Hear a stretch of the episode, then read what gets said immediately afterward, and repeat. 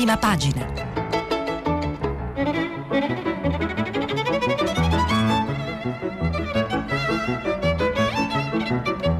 Questa settimana i giornali sono letti e commentati da Paolo Lambruschi, inviato del quotidiano Avvenire. Per intervenire telefonate al numero verde 800 050 333. Sms e WhatsApp anche vocali al numero 335 5634 296. Buongiorno da Paolo Lambruschi, diversi gli argomenti sulle prime pagine dei giornali che sono tornate appunto a variare oltre a, naturalmente alle vicende degli Stati Uniti e con eh, Donald Trump ci sono come avete sentito anche nella rassegna eh, stampa estera ci sono poi le ripercussioni della crisi politica il vaccino che, le scuole che riaprono o non riaprono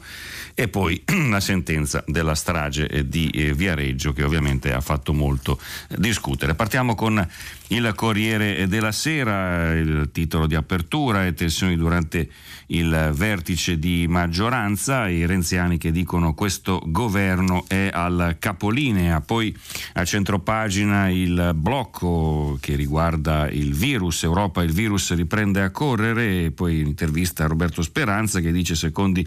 nell'Unione Europea per numero di vaccini. Stiamo recuperando ma mancano le dosi. La foto di centropagina è dedicata alla Donald Trump che dice non andrò al giuramento e la risposta di Biden meglio e poi appunto la strage di eh, Viareggio, reati prescritti, l'ira dei parenti e andiamo poi a leggere appunto gli, alcuni brani, alcuni stracci degli articoli. Cominciamo con la eh, crisi eh, politica che appunto è il eh, primo titolo del Corriere della Sera. Nelle eh, pagine interne c'è la cronaca di Marco Galluzzo, subito lite al vertice tra gli alleati, i renziani dicono Conte non è indispensabile. E poi c'è un'intervista, segnalo di Paola Di Caro a Renato Brunetta che dice, titolo ridiscutiamo in aula il recovery, chi decide di votare il piano finale potrà formare un nuovo governo. Nell'intervista eh, dice la verità è che si sono incartati, Brunette, che quello che sta accadendo da settimane è pura follia, masochismo collettivo. Per questo comunque va da finire, il paese va messo in sicurezza. Renato Brunetta, responsabile economico di Forza Italia, è sconfortato. Rischiamo per colpa di una crisi innescata dai responsabili di perdere l'occasione storica di rilanciare il paese con un nuovo piano Marshall Marshall, recando un danno irreparabile anche per le generazioni a venire. Per questo è ora che finisca la stucchevole partita a poker tra Renzi e Conte, che si cambi il gioco, facendo partecipare tutte le forze politiche, come presentando il recovery plan in Parlamento perché le Camere lo esaminino, lo discutano, lo riscrivano migliorandolo insieme per poi verificare alla fine del percorso se esiste una nuova maggioranza con la quale si può governare il Paese o se o se è necessario, invece dice Brunetta Paola Di Caro, tornare al voto perché l'Italia non merita una maggioranza sbrindellata, ricattata e tenuta assieme eh, solo per il potere. E gli chiede poi partiamo dall'oggi cosa si aspetta che succederà. Se va avanti così lo scenario più logico è la crisi con sbocco naturale le elezioni tra maggio e giugno. E non è quello che chiede l'opposizione però dice Brunetta oggi il rischio è gravissimo salterebbero i ristori gli ammortizzatori non si potrebbe votare il nuovo necessario scostamento di bilancio di 25-30 miliardi e perderemmo le anticipazioni di fondi europei di 27 miliardi, oltre naturalmente all'accesso al recovery fund perché un governo che non c'è non può presentare un piano credibile, per non parlare del rischio speculazioni dei mercati, altro che i costruttori invocati da Mattarella, qui sono in azione eh, distruttori seriali. Gli chiede poi ancora Paola Di Caro, non crede che alla fine la crisi potrebbe rientrare? A me sembra che sia impossibile perché si è spinto così avanti, fare marcia indietro si coprirebbe eh, di ridicolo e poi dice, chiede un intervento del capo dello Stato, dice sogno Mattarella che dice eh, non vi permetto di fare questo al Paese, manda il Premier alle Camere con il piano per i ricoveri e per le riforme necessarie. Lì Conte chiede al Parlamento di riscriverlo, arricchirlo, migliorarlo, cercando una convisione bipartisan. Potrebbe essere una commissione bicamerale, eh, chiede eh, Paola Di Caro, dice potrebbe essere varata in mezza giornata con guida all'opposizione, sarebbe lo strumento migliore, ma anche il Parlamento può fare un lavoro importante in uno o due mesi. Bisogna ripartire partire dal piano per l'Italia e dal Parlamento, le uniche due cose, l'una essenziale e l'altra solida, che ci sono in questo momento. E poi ancora sulla crisi, Francesco Verderami nel suo sette giorni prefigura un weekend a rischio crisi, le prime crepe anche in PD e 5 Stelle, c'è però lo sforzo eh, di Zingaretti per eh, tenere eh, il partito unito. E, la nota di Massimo, Massimo Franco, un epilogo non cercato ma subito per inerzia, il conflitto tra eh, Palazzo Chigi e Italia Viva rischia di complicare qualunque situazione pilotata, partiti prigionieri dei loro cliché, quindi il Corriere vede molto probabile la crisi, veniamo invece alla situazione del virus, c'è una il timori per le vittime in Europa, nuove restrizioni in Italia, questo è il, il titolo sul bilancio della, della, situazione al momento. E poi un'intervista, un colloquio di Monica Guerzoni con il ministro Roberto eh, Speranza, il titolo della seconda ondata non è mai finita, per alcuni mesi sarà ancora dura, i numeri che più allarmano Speranza sono i 68.000 nuovi casi, scrive Monica Guerzoni, e i 1.325 morti della Gran Bretagna, segno che in Europa c'è una recrudescenza e anche noi dobbiamo farci conti. La terza ondata non è più un'ipotesi, il ministro della salute nelle riunioni eh, di governo alterna preoccupazione e fiducia, i vaccini sono la luce, la svolta che apre un'altra fase, ma la verità è semplice, per avere un impatto il vaccino ha bisogno di mesi e dobbiamo resistere, la battaglia è ancora dura, dopo sei settimane l'indice RT è scattato sopra 1 e quando gli chiedono se la terza ondata stia arrivando risponde con una formula che non lascia spazio all'ottimismo. La seconda ondata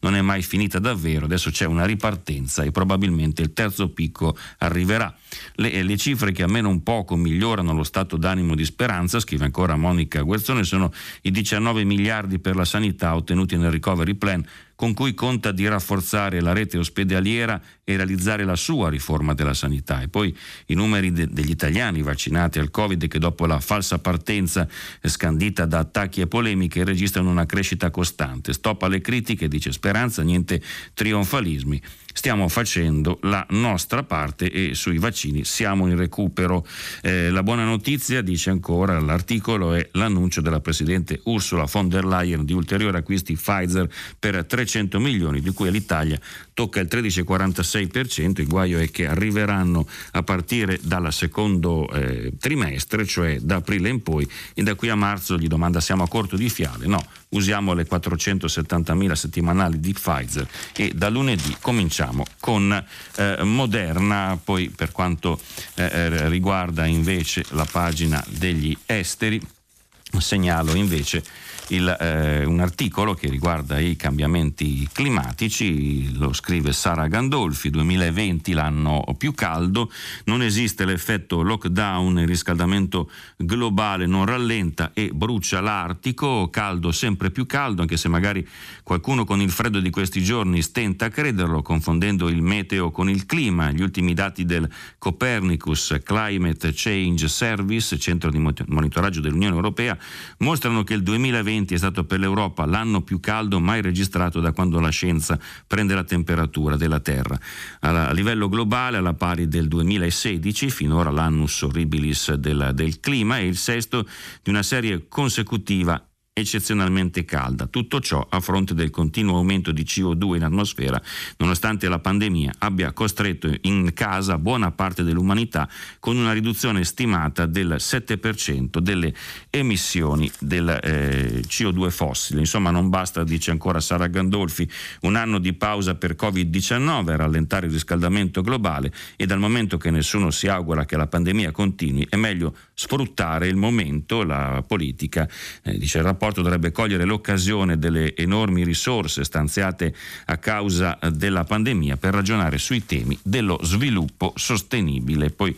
per chiudere ancora la, la lettura della, del Corriere eh, per quanto riguarda gli effetti sulla nostra politica eh, degli, dei fatti americani, una lettera di Giorgia Meloni sulla vicenda eh, di Trump dice il titolo La violenza va condannata, ma comunque a Biden preferisco sempre eh, Trump. E poi il commento, l'editoriale sulla crisi eh, politica che per il Corriere è inevitabile di Paolo Mieli, eh, quei giochi tattici di troppo. Veniamo alla Repubblica che apre invece con eh, gli Stati Uniti, Trump eh, pericoloso, dobbiamo togliergli i codici nucleari, è la frase tra virgolette che ha pronunciato eh, Nancy Pelosi, la democratica, dimissioni o impeachment. E poi a centro pagina c'è titolo uh, sul, sul, virus che eh, riguarda in particolare il Veneto, virus mutato, paura in Veneto, boom di contagiati rispetto alla media nazionale, 927 ogni 100.000 abitanti, i ricoveri sono aumentati del 30%, la pandemia riparte, tornano arancioni 5 regioni, altri 7 a rischio. E l'Italia raggiunge i 500.000 vaccinati, poi approfondisce anche il tema della scuola, disastro scuola per Repubblica sulla chiusura lite tra Zolina e Zingaretti, anche la Repubblica in prima pagina, la, la strage di Viareggio, la strage del treno, Viareggio 11 condanne e reati prescritti, ira dei familiari, poi una fotonotizia che riguarda Conte sulla crisi al piede del giornale, ultimatum PD a Renzi, subito il recovery, tensione al vertice, consiglio dei ministri decisivo a inizio settimana, Conte basta rinvii, ma Italia Viva alza i toni. Siamo al eh, capolinea eh, do lettura appunto della,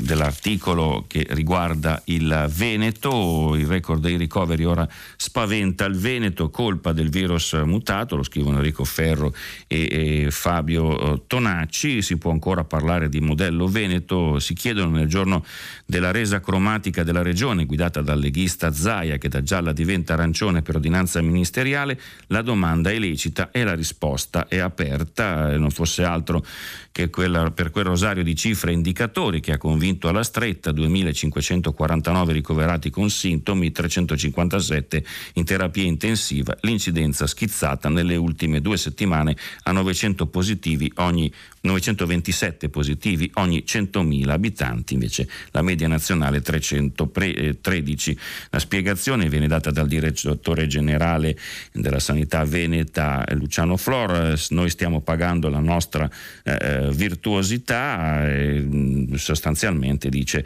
noi andiamo, il nostro sistema regge, nelle terapie intensive abbiamo 76 posti liberi su una capienza di 700 letti, l'incidenza è così alta eh, solo perché noi il virus lo andiamo a cercare a differenza degli altri con tamponi a tappeto che sono da sempre il pilastro del modello Veneto, eh, dice solo la Lombardia ne fa più di noi, ma ha più del doppio della popolazione, tuttavia scrivono Ferro e Tonacci a testimoniare che la seconda andata ha investito il Veneto in modo più violento e diffuso della prima, non è tanto il numero di pazienti in terapia intensiva quanto i contagiati ricoverati negli altri reparti, poi appunto l'aspetto più inquietante sono le otto otto mutazioni del virus che ci sono state nella uh, regione, il ceppo primaverile pare scomparso, così come quello estivo, rintracciato per la prima volta in una caserma di Treviso, in uno dei migranti ospitati poco prima di essere sottoposto a un'operazione chirurgica. Delle otto mutazioni, cinque sono comuni al resto d'Italia,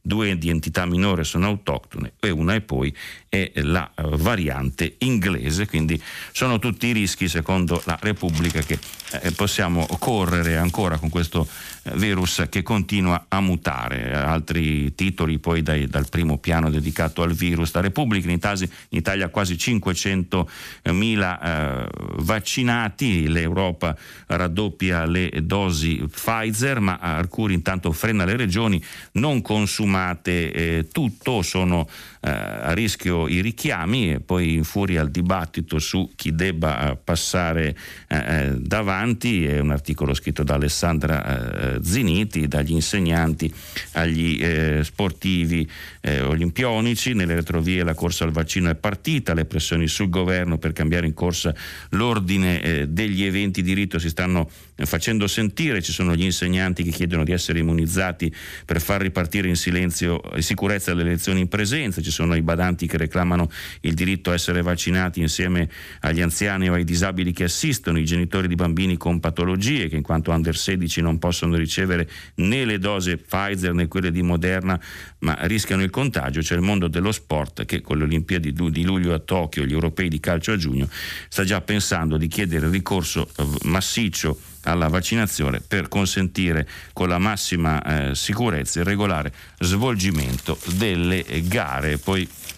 per quanto riguarda invece la eh, crisi, ultimatum di Zingaretti no, a governi tecnici, avanti con Conte o voto, che Giovanna Vitale che apre invece il primo piano eh, di eh, politica, dopo giorni a bordo ring, leader del PD striglia eh, Renzi e, e Premier perché abbandonino avventurismi e pigrizi, è imperdonabile andare alle urne, dice, ma il rischio c'è, intanto eh, poi eh, Tommaso Ciriaco e Annalisa Cuzzocrea danno il conto di quello che è lo scontro in atto, il Premier vuole subito un sì sui fondi dell'Unione Europea e invece Renzi dice così è, è finita. Poi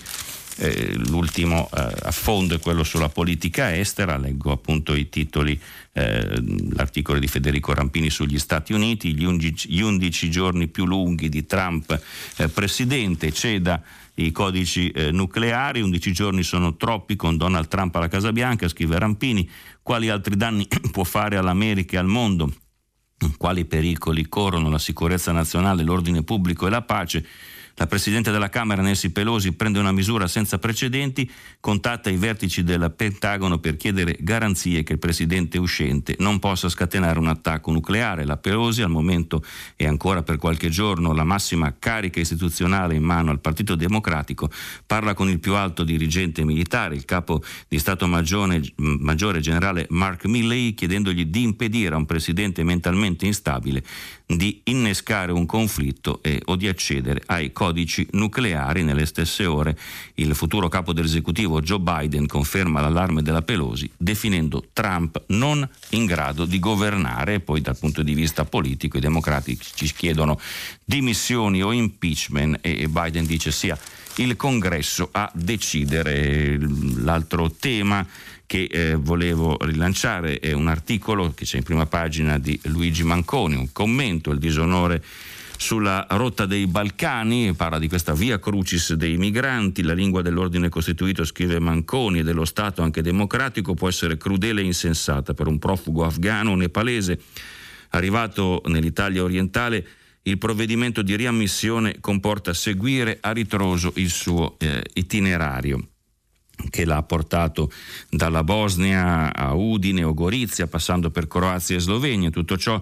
lungo una via crucis di successive stazioni, percorse come in una fosca rappresentazione penitenziale a piedi nudi o scandite da umiliazioni e sevizie. Ricorda poi appunto gli articoli che ci sono stati su Repubblica con Fabio Tonacci, li avevamo letti, che aveva raccontato l'intervista a Osman, il profugo pakistano, e poi ancora eh, il reportage da, da Lipa. E molti sono i drammatici paradossi di questa vicenda, le vittime della più recente catastrofe catastrofe umanitaria in atto sotto i nostri occhi, proprio dietro l'angolo, comunicano attraverso una delle applicazioni più scaricate al mondo, TikTok, e quando nel 2016 venne lanciata sul mercato internazionale lo slogan era da importanza ogni secondo ovunque tu sia. Il 23 dicembre su TikTok è apparso un video che di secondi ne contava appena 20 e mostrava il campo profughi di Lipa in Bosnia devastato dalle fiamme, ma quell'istante di orrore in un mondo interconnesso e integrato vale appunto un istante, un'immagine tra un milione di immagini immagini, abbiamo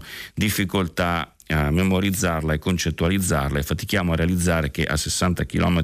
da quel campo profughi c'è la Croazia e quindi l'Europa. Proprio lungo quel confine tra gennaio e novembre il Danish Refugee Council, un autorevole ONG ha, documentato 15.672 respingimenti dalla Croazia verso la Bosnia, qualificandone come violenti 60%. Fino a qualche tempo fa il rispetto delle convenzioni internazionali sul diritto d'asilo veniva aggirato dall'Unione Europea attraverso l'esternalizzazione delle frontiere, garantendo risorse economiche e accordi politici a paesi come il Niger e la Turchia, al quale veniva delegato il lavoro sporco. Oggi l'imbarazzante novità, ciò che avviene è la sistematica perse- persecuzione dei richiedenti asilo all'interno degli stessi confini dell'Unione. Nel corso del 2020, secondo i dati del Viminale, l'Italia ha riammesso in, Slovenia 1240 persone che poi da lì attraverso la Croazia sarebbero state riportate a forza nel territorio della Bosnia-Herzegovina. Quanto fin qui detto, conclude Manconi, si deve in primo luogo e ancora una volta all'inettitudine dell'Unione europea, tuttavia questo non esime l'Italia dalle proprie responsabilità. E proprio poi di rotta balcanica parla ancora l'avvenire, che però apre parlando dei vaccini senza tregua, ancora 620 decessi, nuove restrizioni per Lombardia, Emilia Romagna, Veneto, Sicilia e Calabria. L'indice di contagio RT torna a salire oltre l'1, 5 regioni in arancione. Dicevo, ancora parla di rotta balcanica con un reportage di Nello Scavo, la neve, le guardie, le mine da evitare ed è una, un,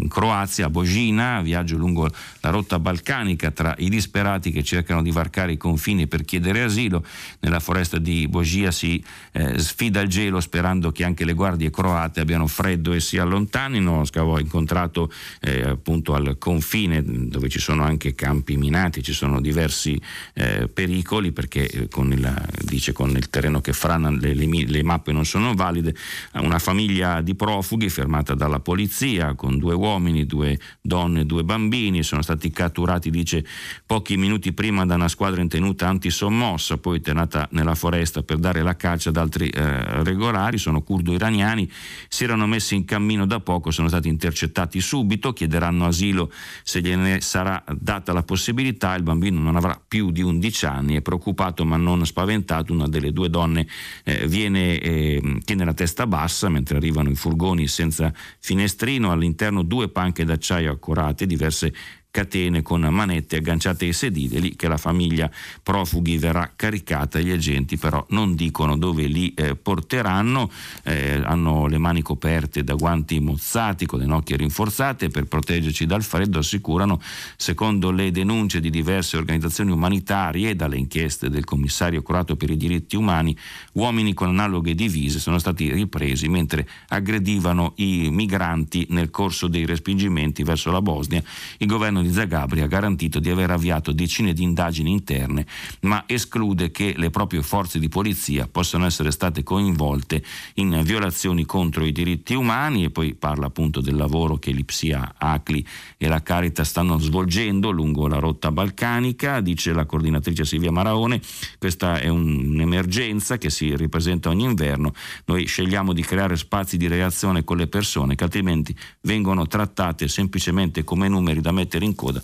per ricevere il, il cibo e le scarpe, le coperte dal 2017, dice ancora Scavo, per gli studi sulla pace di Zagabria, il Centro per gli studi sulla pace di Zagabria ha depositato sei denunce penali, eh, due nelle settimane scorse a causa della detenzione di 13 stranieri, tra cui due bambini, poi consegnati a dieci uomini armati vestiti di uniformi nere con il passaporto, con il passamontagna sulla testa, secondo l'accusa. Gli uomini in divisa nera hanno picchiato, umiliato e respinte le vittime dal territorio della Repubblica Croata fino alla Bosnia-Erzegovina. A pagina 3 poi segnalo un'analisi di Laura Zanfrini per le donne l'immigrazione non è ancora eh, emancipazione, parla, esamina la condizione lavorativa e sociale di chi arriva nel nostro eh, paese, i percorsi migratori femminili dice riflettono un sistema di interdipendenze globali che lega le famiglie dei paesi a forte pressione migratoria con i loro bisogni di sopravvivenza e sviluppo a quelle del nord globale con i loro bisogni di cura e sostegno. Non v'è da stupirsi se a decenni dall'avvio della vicenda migratoria italiana le famiglie sono ancora il principale dato, datore di lavoro delle immigrate, il comparto assorbe oltre 4 straniere su 10 e se, si caratterizza per le criticità di un lavoro che continua a non essere considerato esattamente come tale a partire dall'impressionante diffusione dell'occupazione irregolare, stimata pari al 60% degli addetti, dice Zanfrini, tuttavia la migrazione femminile ha anche altri volti che rispecchiano la tradizionale configurazione del ciclo eh, migratorio in cui i primi a migrare sono gli uomini e poi appunto parla dei ricongiungimenti familiari, quindi di, delle, dell'arrivo di, di, donne, spesso da paesi come Egitto, eh, India, Pakistan e, e Bangladesh, che si ritrovano a volte giovanissime in base ai nostri standard a svolgere il ruolo di moglie e casalinga con un tasso di inattività che in questi gruppi supera l'80%, addirittura il 90% e dice la sfida è appunto l'integrazione anche per il futuro del nostro paese di queste persone. L'ultimo richiamo su avvenire la lunga agonia del governo, Italia Viva è pronta a staccare la spina. La stampa apre invece con il vaccino italiano, ne abbiamo già parlato in questa settimana, vaccino italiano a 10 euro, 9 milioni di dosi al mese, apre appunto con l'intervista alla presidente di Reitera, Antonella eh, Folgori, che dice che le dosi arriveranno probabilmente entro eh, l'estate. E, e, Ecco, entro l'estate il siero Made in Italy 5-10 euro per fiala e l'intervista è curata da eh, Nicolò Carratelli che accetta appunto l'aspetto italiano di questa società che produce alle porte di Roma il futuro vaccino. La strada è lunga, avete chiuso solo la fase 1, gli dice Carratelli, Folgori risponde la fase 1 si è conclusa positivamente, abbiamo verificato la sicurezza del vaccino, la sua capacità di far produrre anticorpi ai soggetti a cui è stato somministrato registrato, quali sono i tempi per la fine del percorso, contiamo di avviare la fase 2 nel mese di eh, febbraio e se tutto va bene la fase 3 primavera con l'obiettivo di concludere la sperimentazione entro l'estate per poi presentare la richiesta di autorizzazione alle agenzie regolatorie. E dice per fare questo servono le risorse, finora eh, dice Caratelli avete potuto contare su 8 milioni di euro stanziati dalla Regione Lazio e dal Ministero della Ricerca, ora si parla di un ingresso sta, dello Stato nel capitale di Reitera, dice il primo contributo è stato fondamentale, ora c'è questa intenzione del governo confermata dal commissario Alcuri la, dice, la, capacità produttiva nostra è di eh, 100 milioni di dosi l'anno e quindi ragionevolmente 8-9 milioni di eh, dosi al mese e potrebbero dice, contribuire eh, con 20-25 milioni di dosi nel 21 per quanto riguarda poi in carattere di italianità, sentiamo la responsabilità, dice Folgori, di dare un contributo importante al Paese, abbiamo cominciato a lavorare al vaccino a febbraio, quando eravamo i più colpiti dal virus, e poi un vaccino che nasce e viene prodotto tutto a Castel eh, Romano, questo ci differenzia da molte aziende, facciamo tutto noi, questo può essere la chiave per la nostra futura indipendenza vaccinale dall'estero? Certo, l'obiettivo è garantire all'Italia una corsia preferenziale di approvvigionamento e una conseguente autonomia sul fronte del vaccino anti-Covid, ma in prospettiva anche quello di costruire una capacità di ricerca e sviluppo di vaccini contro i prossimi virus che dovremo affrontare. Poi per quanto riguarda eh, la, la, gli allarmi, fallito il piano dei trasporti, mezza Italia rinvia la scuola, scrive Paolo Russo, solo 9 regioni su 21 disposte a tornare orari di ingresso e di uscita dagli istituti scolastici, altre 9 senza contratti firmati con privati e aziende municipali per potenziare il trasporto pubblico. Dopo settimane di tavoli, tavolini provinciali, si deve anche al mancato decollo dei piani prefettizi per la ripresa in sicurezza della didattica, se poi alla fine lunedì prossimo saranno ben pochi i ragazzi di licei, istituti tecnici e professionali che potranno tornare eh, in classe a seguire le lezioni. Gli scienziati del CTS nei giorni scorsi, scrive ancora Russo, a ministri e governatori lo avevano detto chiaramente, con questo numero di contagi e senza ancora conoscere gli effetti dello shopping e dei raduni natalizi, prima, riaprire prima del 24 eh, sarebbe una follia, tanto più senza un piano chiaro di potenziamento dei trasporti. Sempre per quanto riguarda la crisi in prima pagina sulla stampa l'ira di Zingaretti, stavolta eh, rischia di eh, finire male, poi per il Covid c'è il commento di eh, Chiara eh, Saraceno, quel solco tra i ricchi e i più poveri, eh, fa un po' il punto della, della, situazione che è stata generata appunto dalla pandemia, dice assodato che il Covid sta allargando le disparità sociali nel pensare come programmare la ripresa occorre tenerne conto che, eh, per evitare che chi è stato maggiormente colpito venga lasciato ai margini con conseguenze irreversibili. Gli effetti della crisi occupazionale si sono infatti in prevalenza ripercossi sulle componenti già più vulnerabili, sulle posizioni lavor- lavorative meno tutelate nelle aree del paese che già prima dell'emergenza mostravano le occupazioni più difficili, cioè quelle del mezzogiorno e poi c'è la nuova imprevista eh, disuguaglianza tra chi ha un'occupazione che può essere effettuata effettuata a distanza quindi è più protetta dalle restrizioni e dal contagio, invece chi ha un'occupazione che può essere svolta solo in presenza e generalmente sono persone a più bassa qualifica e bassa eh, remunerazione. I vari i successivi ristori hanno compensato solo in parte le perdite economiche di individui e famiglie, oltre a creare, pur nell'allargamento delle forme di protezione, nuove forme di, di diseguaglianza tra i più e i meno protetti. Poi dice eh, c'è un aumento della povertà, eh, eh, come osservatori come Banco Alimentare, Caritas, Action Aid, Save the Children, stimano che la povertà assoluta sia raddoppiata, arrivando a sfiorare i 3 milioni di famiglie. Dice c'è anche chi ha aumentato la propria ricchezza a causa anche del contenimento forzoso dei consumi. Solo, metà, solo nella prima metà del 2020 i risparmi delle famiglie sono aumentate di ben 42 miliardi, ma anche qui dice ci sono delle soluzioni asimmetriche, ci sono quelli che hanno mantenuto i redditi sostanzialmente invariati e hanno quindi aumentato la ricchezza e quanti invece hanno subito in misura più immediata le conseguenze della crisi hanno dovuto usare i propri risparmi. Poi c'è la, la disuguaglianza tra bambini bambini, bambini e adolescenti per le cause eh, legate al lockdown di primavera con la scuola a singhiozzo anche di questo primo quadrimestre, la didattica a distanza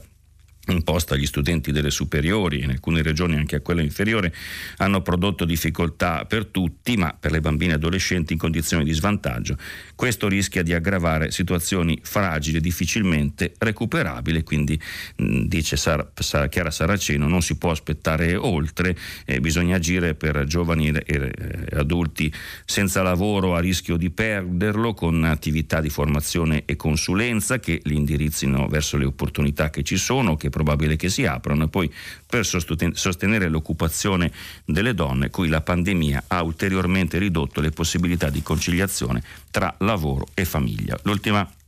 notizia con un uh, commento che leggo è quella eh, relativa alla sentenza di eh, Viareggio, vergogna Viareggio, un processo senza fine e, e senza eh, colpevoli per i 32 morti della strage prescritti gli omicidi colposi, scrive Francesco Grignetti, 11 anni di processi, tutto da rifare, anzi no, i reati principali della strage ferroviaria di Viareggio ormai sono caduti in prescrizione, quindi resta solo l'amarezza dei familiari e dei loro avvocati, così come l'esultanza dei legali di chi era stato condannato in primo e secondo grado, ora si vede cancellata in Cassazione ogni colpa. Oggi si sfoga amareggiato Marco Piagentini che nel disastro ha perso moglie e due figlie del presidente dell'Associazione Familiari delle Vittime. Scriviamo una pagina triste per noi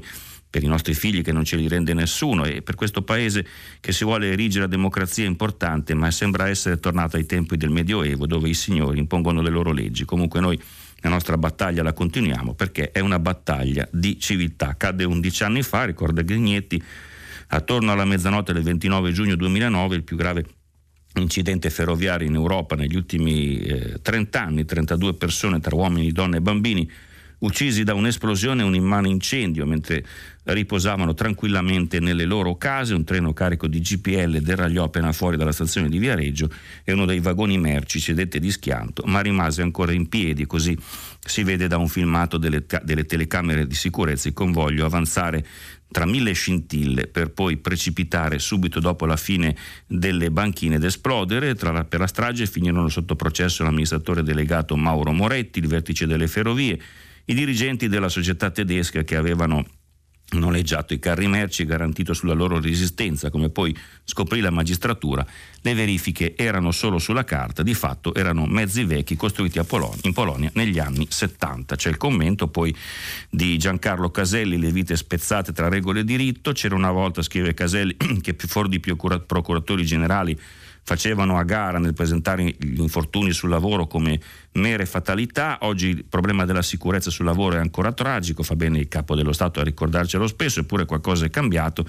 i diritti dei cittadini alla sicurezza nei posti di lavoro e alla salute, che erano scatole vuote, hanno cominciato a diventare realtà viventi grazie a un percorso faticoso, spesso e debole e incerto, di maggiore sensibilizzazione sul piano giudiziario, segnato comunque da alti e bassi, come quelle che susciterà, e tra polemiche, come quelle che susciterà la sentenza di ieri sulla strage di Viareggio, nella parte che ha dichiarato estinti per prescrizione i gravi reati di omicidio colposo ricollegabili a quel tragico fatto. Sarà difficile che i familiari delle vittime riescano a liberarsi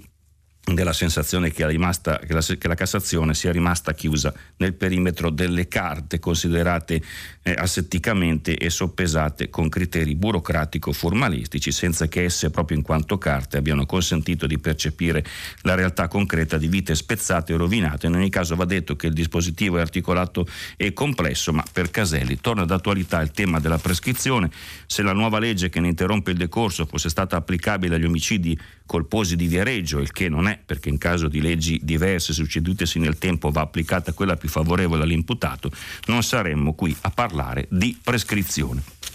Giovanni Orsina poi si pone il problema degli Stati Uniti dicendo va recuperato l'elettore eh, sovranista e a proposito sempre di eh, Stati Uniti segnalo eh, sul domani che apre parlando con, eh, del governo, ma in temi diversi, il governo ha affidato i negoziati del G20 a Ene Confindustria, l'editoriale di Stefano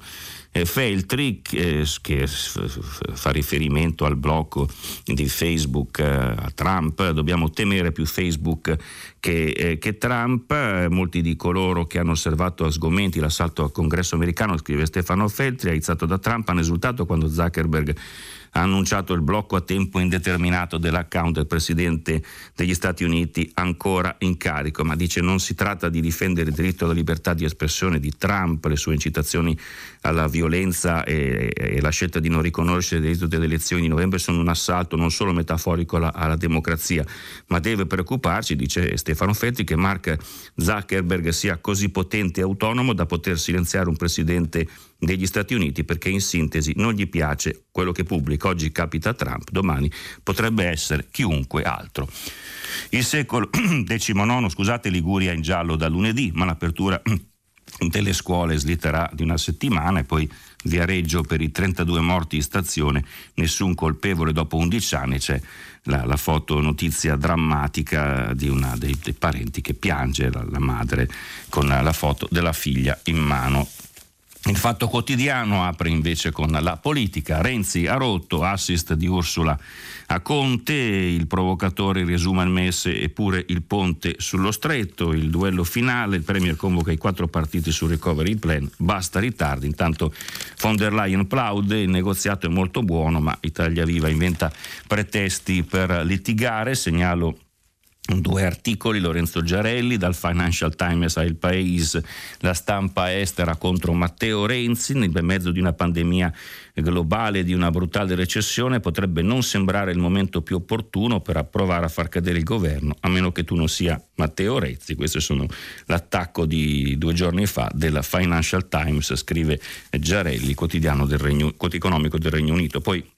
Giacomo Salvini fa una, una, rassegna dei penultimatum di Italia Viva che dice hanno le valigie pronte da un mese, i penultimatum di Matteo Renzi sono ormai un genere letterario sia perché, sia perché ogni volta sono legati a un tema, un tema, diverso, sia perché durano così a lungo, perché hanno un unico obiettivo, sfiancare e battere per sfinimento l'avversario, in questo caso il Presidente del eh, Consiglio Giuseppe eh, Conte, questa, poi dopo c'è eh, spazio nelle pagine interne ancora la politica, Selvaggia Lucarelli se la prende eh, con Gallera, salvate il soldato Gallera, sette idee per il riciclaggio. E poi parla anche de, della, delle motivazioni della sentenza sulla strage di Bologna, strage di Stato in onore del Terzo Reich che ricorda poi quella di Viareggio, la strage cancellata dalla prescrizione vergogna. Il manifesto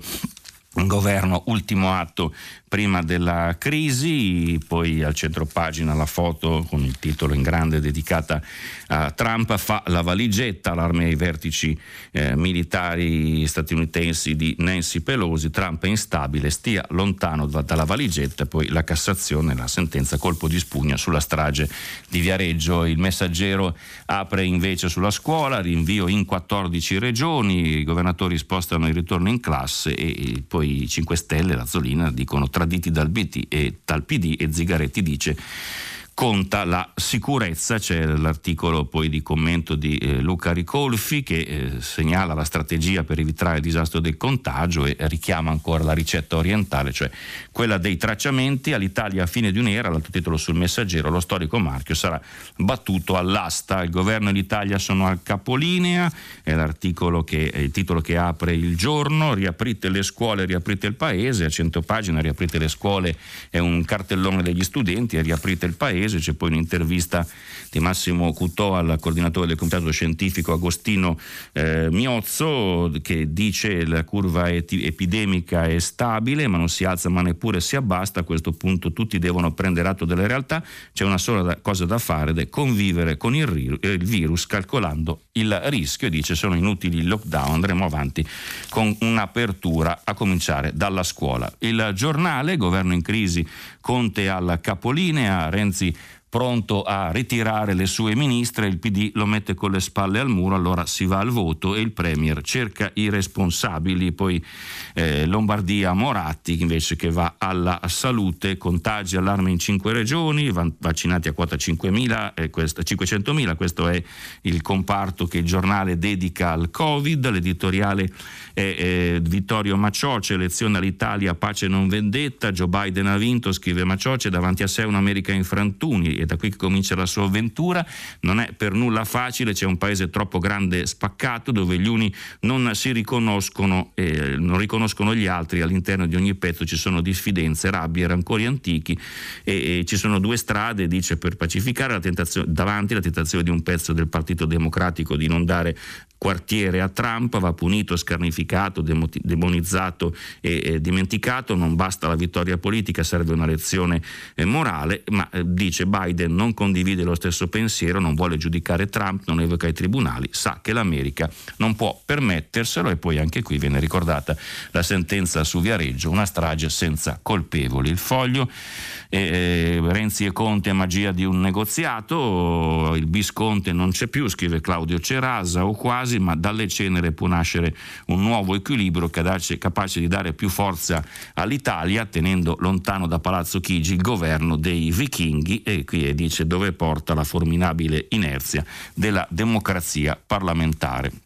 Luciano Capone parla di Europa e farmaceutica, all'Italia eh, serve eh, più di una siringa di Arcuri per eh, gestire con efficienza l'inondazione dei vaccini che verrà, in un, pratica scrive in, un te- in breve tempo dopo le prime consegne a singhiozzo potremmo essere inondati di vaccini, a quel punto il limite alle vaccinazioni non sarà più la quantità di dosi ma la, capaci- la capacità di iniettarle a milioni di italiani ed è eh, fondamentale farsi tro- trovare pronti. Se non lo siamo dobbiamo prepararsi. Mm, veniamo a libero, arriva la terza ondata, basta clausure, più vaccini, meno illusioni, il virus non è andato in vacanza come ci avevano raccontato, titola il quotidiano diretto da Senaldi, continuerà a colpire, stare a casa non è servito, bisogna accelerare con le iniezioni del siero o i nuovi divieti sono inutili, bar e ristoranti chiusi in Lombardia, Veneto, Emilia Romagna, Sicilia e Calabria, c'è pagina una foto della Bellanova, il ministro che addenta un tramezzino, siamo nelle mani di questa signora, la sopravvivenza del governo appesa alla Bellanova e poi eh, Filippo Faci parla di infermieri in rivolta che vogliamo oh, l'antidoto prima di vaccinare gli altri. La verità report dell'OMS bloccato, da, dell'OMS bloccato da Speranza, il documento che svela la mancanza del piano pandemico, l'organizzazione ammette di non essere super tasters, il ministro eh, protestò perché eh, non era stato avvisato e ritirammo il rapporto, poi Maurizio Belpietro che parla dei vaccini che millantano il record per coprire i nostri ritardi. Sole 24 ore, borse Tokyo e Francoforte ai massimi, questa è l'apertura, poi risalgono i contagi, cinque regioni subito arancioni. Noi terminiamo qui la nostra rassegna stampa, ci sentiamo tra poco con il filo diretto. Eccoci di nuovo insieme, vi ricordo che stiamo pubblicando i vostri messaggi sul sito di Radio 3, ma partiamo con la prima telefonata. Pronto? Eh, buongiorno, eh, lei è un bravo eh, di, eh, giornalista di Dunque che è uno dei giornali che leggo insieme con la Repubblica, l'armamentario del democristiano di sinistra. Ecco. Comunque, guardi, è successo questa cosa drammatica con i miei ragazzi di religione, ieri ne abbiamo parlato, il professore di, di diritto aveva precedentemente parlato con eh, loro è una ferita alla democrazia enorme, me l'ha detto anche un mio amico 89enne con il quale abbiamo fatto anche tante manifestazioni pacifiche, sottolineo, per la pace e quindi io penso che questa gente con tanto denaro in tutto il mondo non dovrebbe poter fare politica perché poi inevitabilmente il tanto denaro può portare a un delirio di onnipotenza. Credo che Sergio il grande presidente Rai, se fosse vivo, condividerebbe con noi questo pensiero. Sono stato molto sintetico perché mi hanno invitato a essere, spero che eh, ho espresso il mio pensiero e l'ascolto. Mi, mi, dice, mi dice, anche il suo nome, mi scusi. Mi dice Sono suo... Giovanni, Giovanni di Genova, mi perdoni, ecco, mi prego, perdoni, prego, mi prego, perdoni. prego. Comunque veramente perché eh, è un momento di grande fluidità ma anche di grande drammaticità. Ecco, troppa gente nel mondo eh, non, non, sa che cos'è il bene comune o non cerca di esprimerlo ecco, nel modo più appropriato. La, la, l'ascolto volentieri e la ringrazio del suo lavoro e anche la, tutta la redazione di Radio 3 e di Avvenire anche che è un giornale straordinario. Eh? Grazie. Gra- grazie, grazie. Dunque il, il tema eh, che lei eh, pone della, della, ricerca del bene comune, non quella della, della lei dice c'è mh, mm, troppa attenzione alla, alla, avidità, anche il discorso della, dell'accesso alla, al potere di persone che non hanno limiti patrimoniali, che crea anche questi problemi. Sì, io sono, sono uh, convinto che ci sia questo, questo problema, uh, lo, lo, l'avevo letto in settimana un articolo appunto di questo uh, aumento, ci sono uh, dei patrimoni, questo uh, è stato superato Bezos poi da Elon Musk, ci sono dei patrimoni che sono in mano a pochissime persone, è aumentata la percentuale con la pandemia di persone che sono straordinariamente ricche e, ed è aumentata la povertà, questa disparità, è aumentata la povertà di 150 milioni di persone e stiamo parlando della povertà di persone che non arrivano a 2 dollari dollari al mese, quindi eh, la difficoltà proprio di sussistenza quotidiana e quindi tutto ciò eh,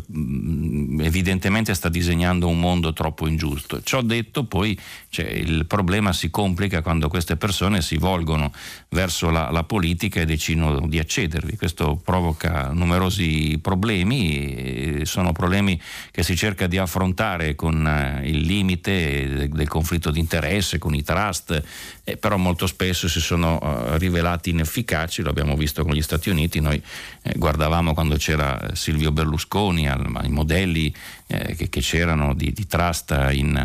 in, negli Stati Uniti, poi quando è arrivato Donald Trump eh, con la sua smisurata ricchezza questi, questi, questi, problemi non sono stati evidentemente risolti, tanto che eh, adesso si parla eh, di questi ultimi giorni che lui utilizzerebbe per eh, graziare se stesso e i propri familiari da quello che poi è stato fatto in campo affaristico e finanziario in, questi, in questo quadriennio di presidenza degli Stati Uniti. Quindi sì, il ritorno al bene comune è quello che si auspica per poter uscire da questa, da questa situazione che molti sognano magari con un po' di retorica, un po' di utopia, che ci sia una, una rigenerazione, ecco questa rigenerazione eh, comprende anche il fatto che si ripensino queste cose, che ci si ripensi con ottiche diverse. Il Papa eh, lo dice con la frase molto efficace, dobbiamo uscirne tutti insieme o non ne usciremo mai veramente e avremo un mondo che continuerà poi a combattere perché alla fine si combatte per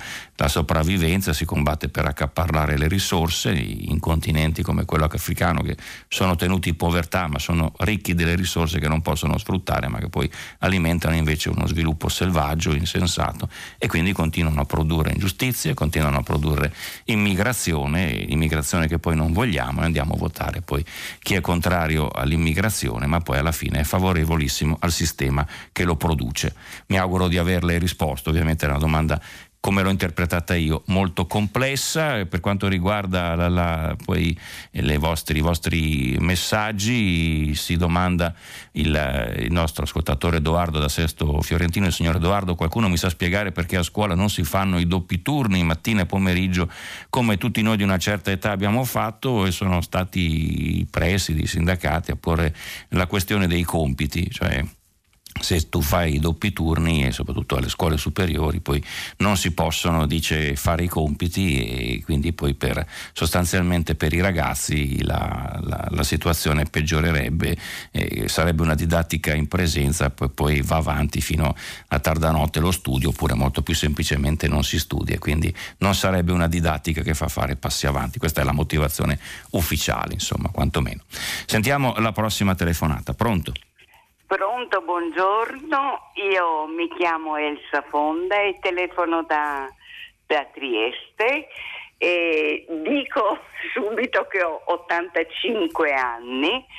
e, e lo dico perché secondo me chi ha avuto l'esperienza della guerra e della ricostruzione del dopoguerra ha un, un modo di di giudicare il modo di affrontare le difficoltà pensando al bene comune, cosa che non vedo più fare. E testimonio la mia preoccupazione grandissima perché posso, ecco, le dico, ammettendo il miracolo che spariscano i ladri per cui l'Italia ormai è campione nel mondo, eh, mi preoccupa come verranno utilizzati i soldi a disposizione. E le dico questo partendo dal piccolo esempio della mia città, Trieste, che da un anno e mezzo non ha la piscina terapeutica, questo significa mancanza di assistenza medica e abbiamo in compenso eh, 24 alberi di Natale dal mese di ottobre, sono stati spesi 509 mila euro per gli alberi di Natale, naturalmente questo è stato criticato, ma il sindaco ha spiegato perché lui non si sente in torto, lui ha spiegato che lo considera un investimento. Ecco, io ho, essendo appunto anziana, ho un'idea diversa di come dovrebbero essere spesi i soldi e non parlo solo di Trieste perché ho visto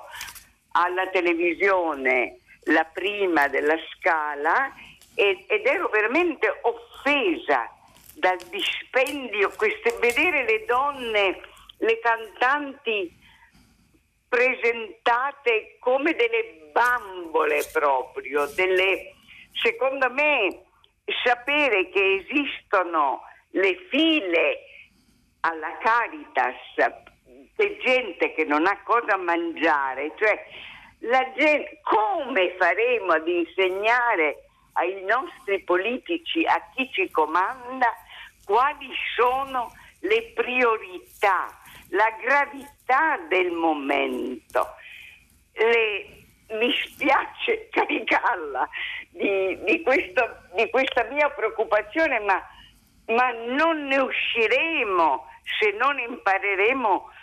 quali, cosa dobbiamo fare con i soldi, chi dobbiamo aiutare. Mi scusi, mi scusi lo sfogo, ma sono fortemente, fortemente preoccupata. La ringrazio signora Essa e condivido anch'io la sua preoccupazione. Io non ho ricette né soluzioni davanti al, al, fatto appunto che ci sia, mi occupo generalmente più delle, delle file davanti alla Caritas per mestiere. Credo che la, la, la, soluzione, per quello che posso dire da giornalista, sia mostrarle sempre di più. Quando qualche grande quotidiano nazionale eh, se ne accorge, oggi i quotidiani poi fanno anche eh, presa sui social, eh, fa le, ha fatto le, vedere le file davanti a, qua, a una al pane quotidiano a Milano che c'erano sotto Natale c'è stata un'ondata di commozione. In redazione dicevamo, beh, noi da, da, marzo che continuiamo a dirlo, non abbiamo la forza mediatica magari di altri grandi quotidiani nazionali, però continuiamo, continuiamo a insistere, a far vedere che c'è questa situazione. Oggi c'era la riflessione di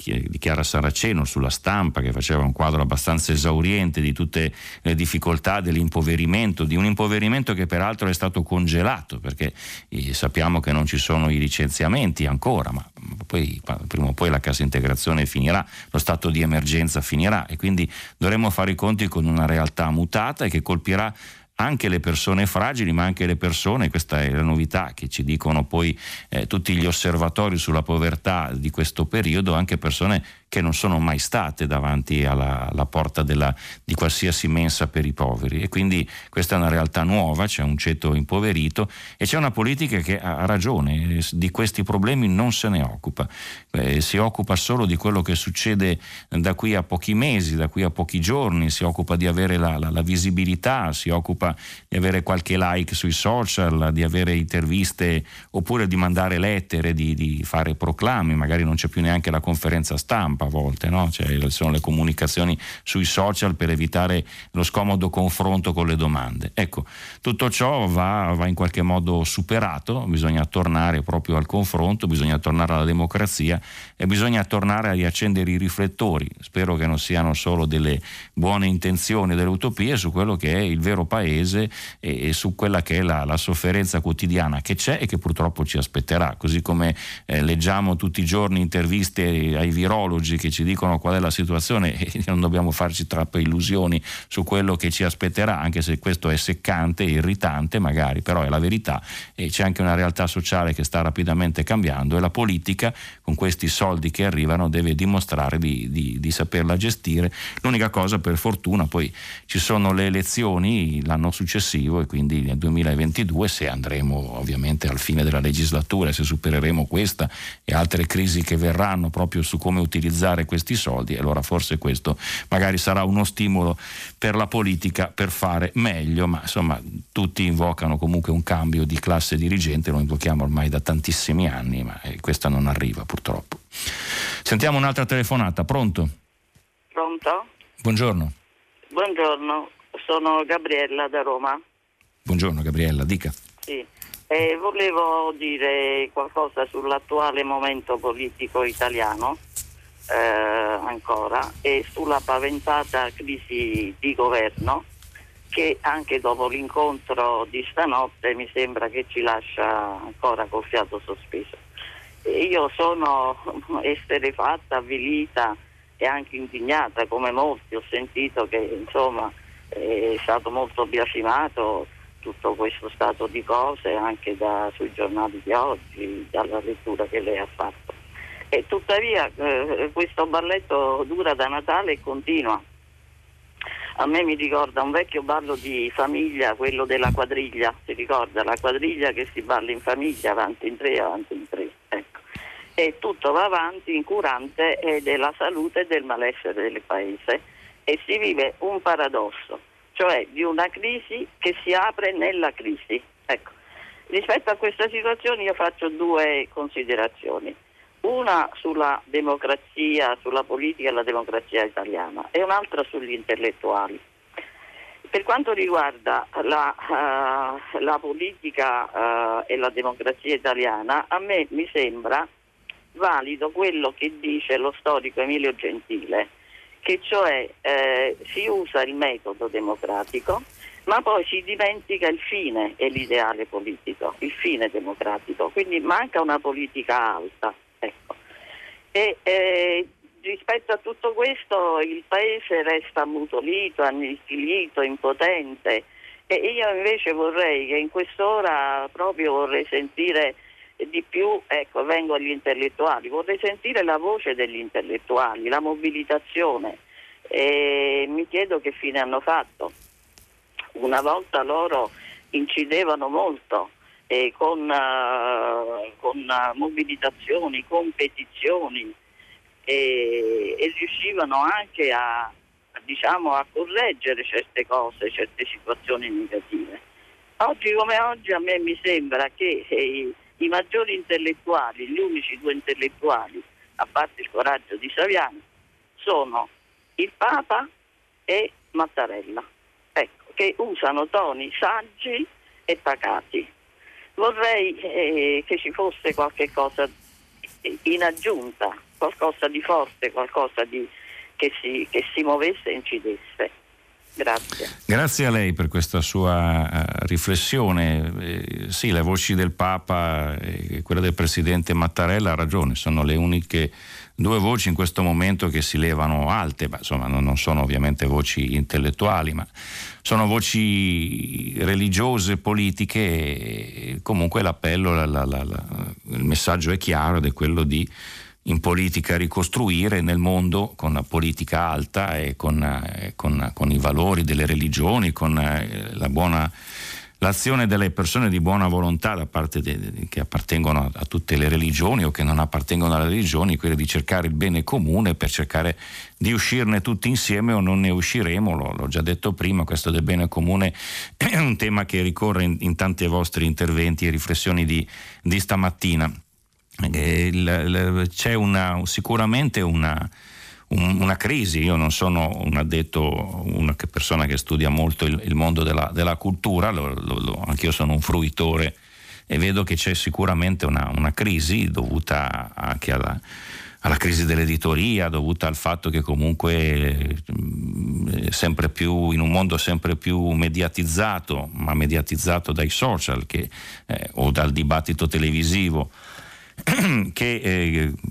che, che, favoriscono eh, lo slogan, che favoriscono le frasi ad effetto o la delegittimazione o l'insulto dell'avversario, non c'è più spazio per il confronto, per il dibattito. Se la politica, lo leggevamo un po' anche nelle riflessioni, negli editoriali sugli avvenimenti americani di questa settimana, se la politica ha come scopo quello di abbattere l'avversario, poi una volta eh, che si prende il potere, di usare il potere per distruggerlo ed eliminarlo, e non c'è più la base della democrazia. No? quindi eh, questo è, è, un aspetto, ma insomma le riflessioni ci sono, gli intellettuali ci sono, ovviamente fanno fatica, questa è la sua giusta provocazione, ad emergere, forse perché appunto siamo siamo ormai immersi in questo, in questo, mondo dove è molto difficile andare a leggere qualcosa che vada oltre i 270 e i 280 caratteri. Ecco, questo ha fatto la fortuna di politici, di personaggi che intellettuali non sono, oppure eh, di persone che magari affidano la, propria, il proprio lavoro e poi magari nasconde una profondità di analisi a questi mezzi per farsi conoscere, ma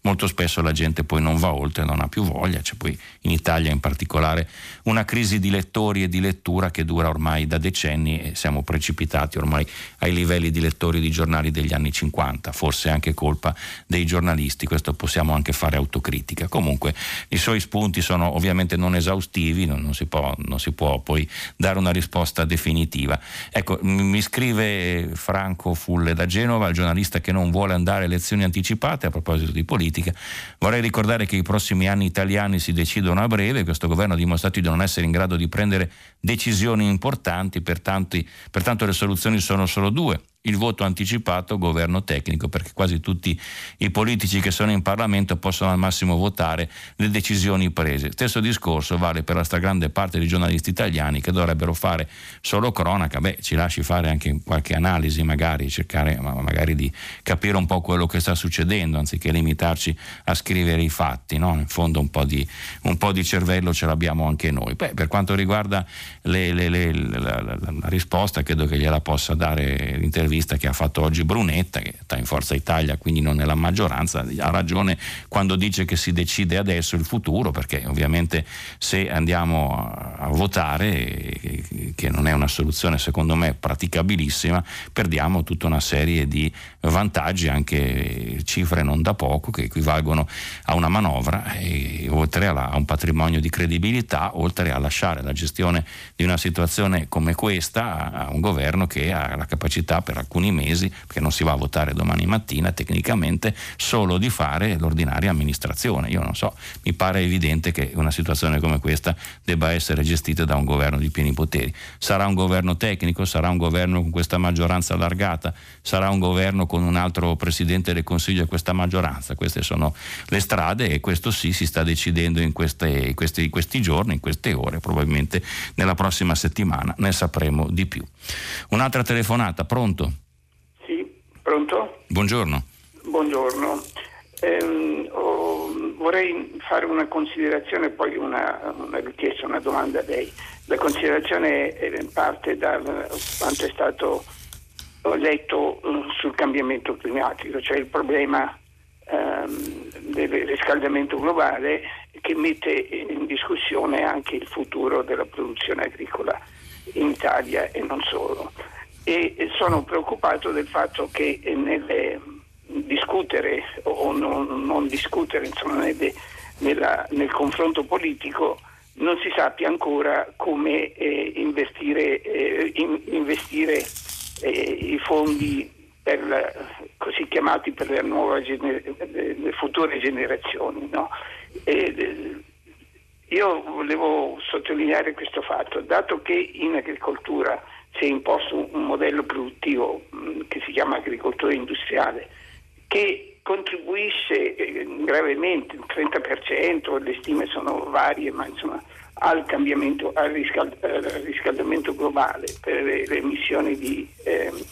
eh, CO2 e per altri eh, gas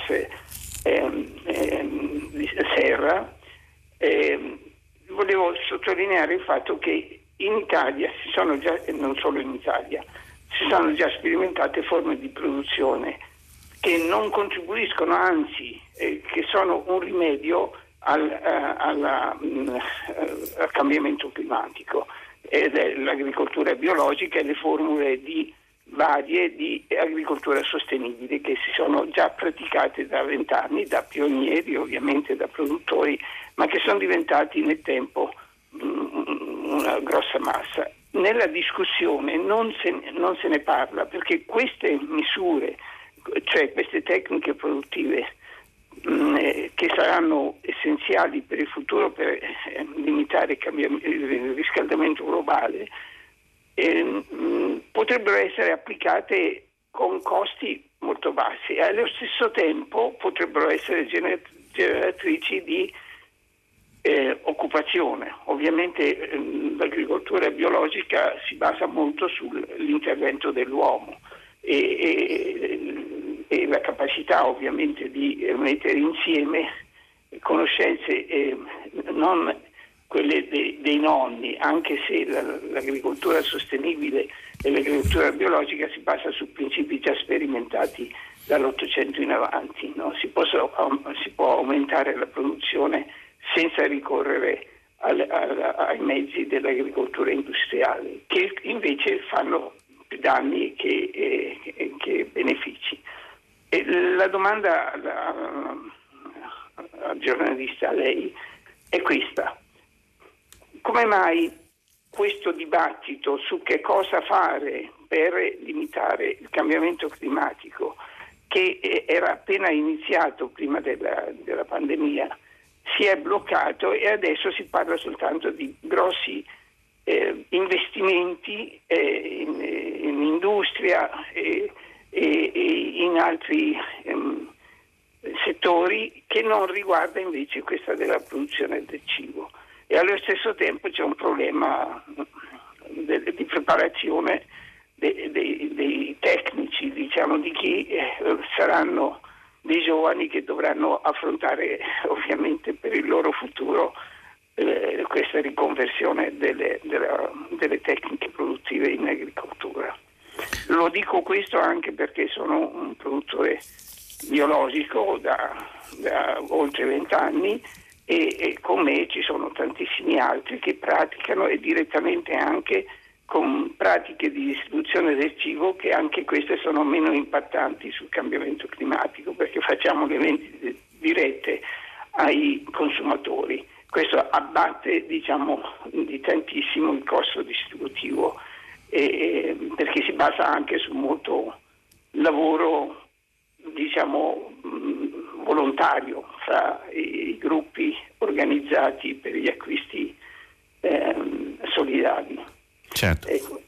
La ringrazio, la, la, interrompo perché eh, la, certo, lo, certo, l'ho fatto, no, no, ma l'ho fatta esprimere perché è molto interessante quello che lei eh, stava dicendo, sia su quello, sul discorso dell'evoluzione della, dell'agricoltura, che è un tema necessario, ha ragione, fa parte della, del concetto anche di, di, di, cura ambientale, c'era un dibattito che si stava avviando, è uno delle, dei, dei temi che è stato messo nel nel, nel frigorifero dalla, dalla, pandemia e oggi ho letto appunto questo, questo articolo, ce n'era anche qualcun altro che segnalava questa questo allarme, non è vero che con il lockdown sono tornate le stagioni, solo un'apparenza, ci dice sostanzialmente le stagioni regolari, è tornato tutto come prima, è bastato spegnere i motori, va avanti il riscaldamento climatico e, e dobbiamo mm, prepararci, prepararci anche qui finita questa pandemia a tornare a questo grande problema che minaccia la salute e lo sviluppo del nostro pianeta con conseguenze che sono imprevedibili. E, giustamente lei diceva l'agricoltura italiana è a rischio per i cambiamenti cambiamenti climatici, sia per la desertificazione di alcune zone sia per l'aumento anche della, del livello dei mari, quindi eh, è a rischio gran parte della nostra, della nostra penisola, e, ma insomma sono a rischio poi diverse zone del pianeta. Lei faceva riferimento all'agricoltura biologica, alla sua, alla sua realtà in Italia, io non approfondisco in questo momento perché non è, non è, il momento, è comunque una strada quella che lei pone da seguire, sul perché non, non si faccia molta attenzione a questo, credo che eh, probabilmente il tema, ormai siamo abituati appunto a un cibo standardizzato, siamo abituati a non considerare cosa c'è dietro il prodotto che acquistiamo al supermercato, abbiamo cercato di tirare fuori, non riguarda l'agricoltura biologica, riguarda il tema dello sfruttamento in agricoltura, con, con, con il dibattito che ha preceduto la cosiddetta sanatoria sulla, sulla, regolarizzazione dei lavoratori agricoli, che poi non è, stata, non è andata a buon fine, solo il 13% è stato regolarizzato proprio perché ci sono degli interessi fortissimi nel mantenere questo sistema di sfruttamento che va a utilizzare anche qui le risorse spesso di, di paesi africani, depauperando gli agricoltori locali, generando povertà, eh, movimenti interni e spesso immigrazione. Quindi eh, siamo sempre all'interno di un grande sistema di sfruttamento, di un'economia che il Papa definisce economia di scarto, in questa grande cornice ci va il ripensamento anche della nostra agricoltura. E questo non è facile, lo sappiamo benissimo perché mette in discussione i nostri sistemi che continueranno, continuerà sicuramente la grande distribuzione organizzata, continueremo in buona parte ad alimentarci senza, in maniera acritica, però dobbiamo diffondere sempre di più questo pensiero e fare in modo che ci sia sempre più nella gente a prezzi accessibili perché anche c'è un aspetto economico non secondario, non tutti si possono permettere permettere il biologico, allora lei dice giustamente ci sono i gruppi di acquisto solidale che abbattono i prezzi e questa è un'altra pratica che va fatta conoscere. C'è, c'è stata The Economy of Francesco in autunno ad Assisi e ci sono stati questi modelli di economia sociale di, di terzo settore, c'è un bel numero del Regno, che è il mestiere dei padri deoniani, che va, fa vedere appunto l'importanza di un terzo settore rinnovato anche dopo la pandemia e che affronta questi aspetti, non più solo il terzo settore inteso come volontariato, come beneficenza, ma un terzo settore che lo fa già da anni, lo deve fa sempre fare di più, che fa economia sociale anche con imprese che guardano al profitto ma guardano anche e soprattutto al bene comune, poi dopo ci vuole ovviamente chi rassicuri il, quindi le, le commissioni o agenzie che garantiscano che si sta lavorando bene, ma insomma la strada mi pare anche questa e io credo che in questa Europa sia possibile e il dibattito sui fondi deve riguardare sicuramente anche questo. La prossima telefonata, pronto? Pronto, buongiorno. Buongiorno. Sì, Giovanni da Catanzaro. Io eh, son, intervengo magari in maniera impopolare eh, rispetto a quello che è stato scritto eh, relativamente alla sentenza della Corte di Cassazione che ha prosciolto per eh, intervenuta estensione del reato per prescrizione eh, credo i dirigenti dell'FS e di quella società tedesca che noleggiava eh, su Viareggio i carri che trasportavano il gas. Il, il, problema è questo, che ogni volta che si affronta eh, questo aspetto della giustizia, eh, giustamente forse, empaticamente ci si mette dalla parte delle vittime, ma il processo penale non ha lo scopo di dare soddisfazione alla vittima, la controparte è lo Stato che ha un ineludibile diritto di punire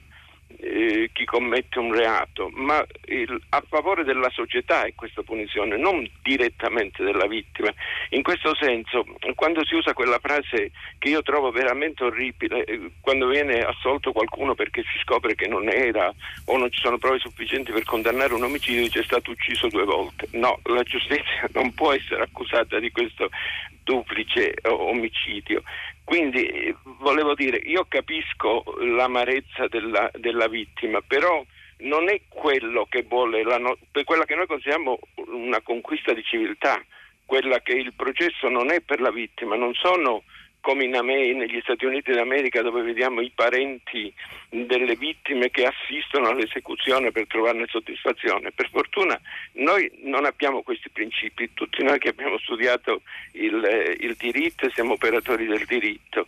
E poi invece eh, la soddisfazione diciamo, che lo, lo, Stato riconosce alla vittima, che sarà poca cosa, è quella civilistica. E volevo dire che le statuizioni civili eh, eh poiché nelle precedenti vi erano state, probabilmente ora non ho sotto mano il dispositivo, permangono anche a fronte di un proscioglimento per intervenuta estinzione del reato.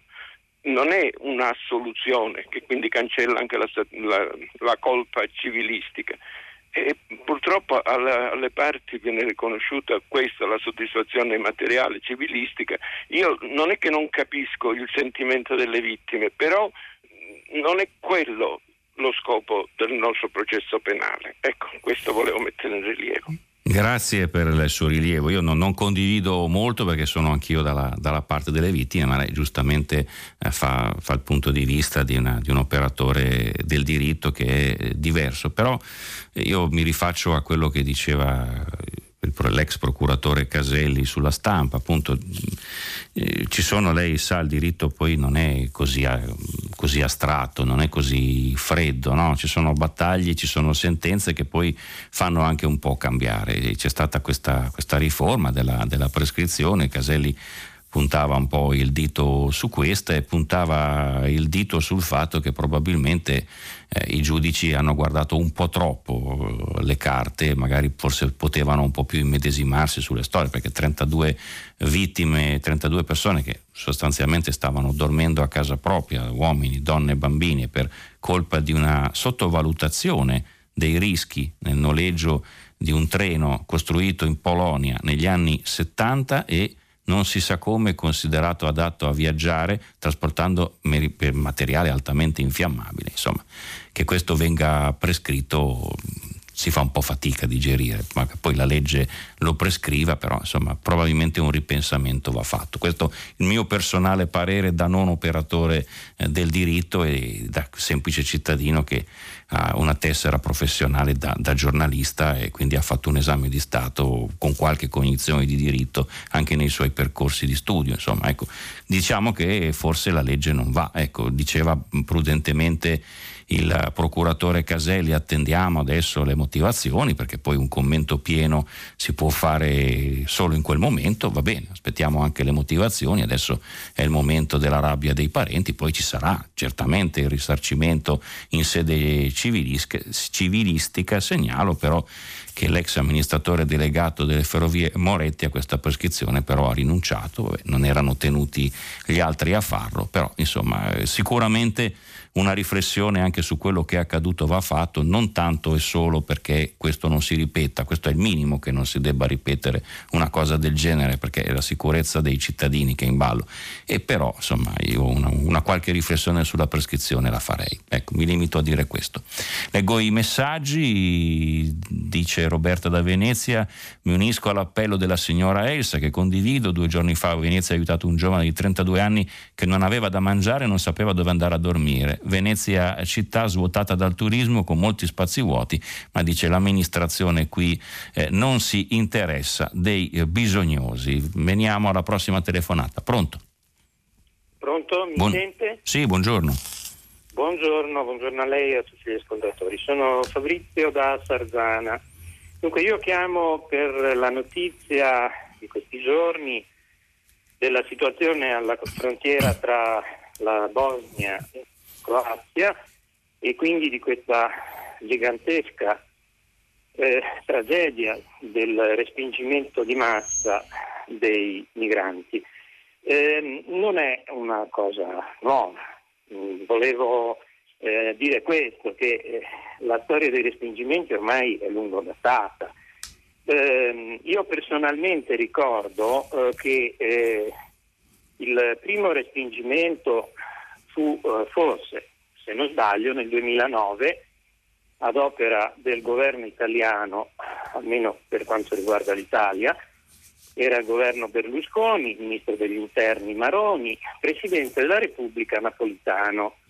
E eh, per quell'episodio che coinvolse un gruppo di eh, africani respinti in Libia dalla Marina Militare, la, eh, il nostro paese è stato eh, condannato dalla Corte europea dei diritti umani nel 2012. Successivamente una sentenza del Tribunale di Roma, eh, Tribunale Civile di Roma, nel 2019 ha sancito che, una,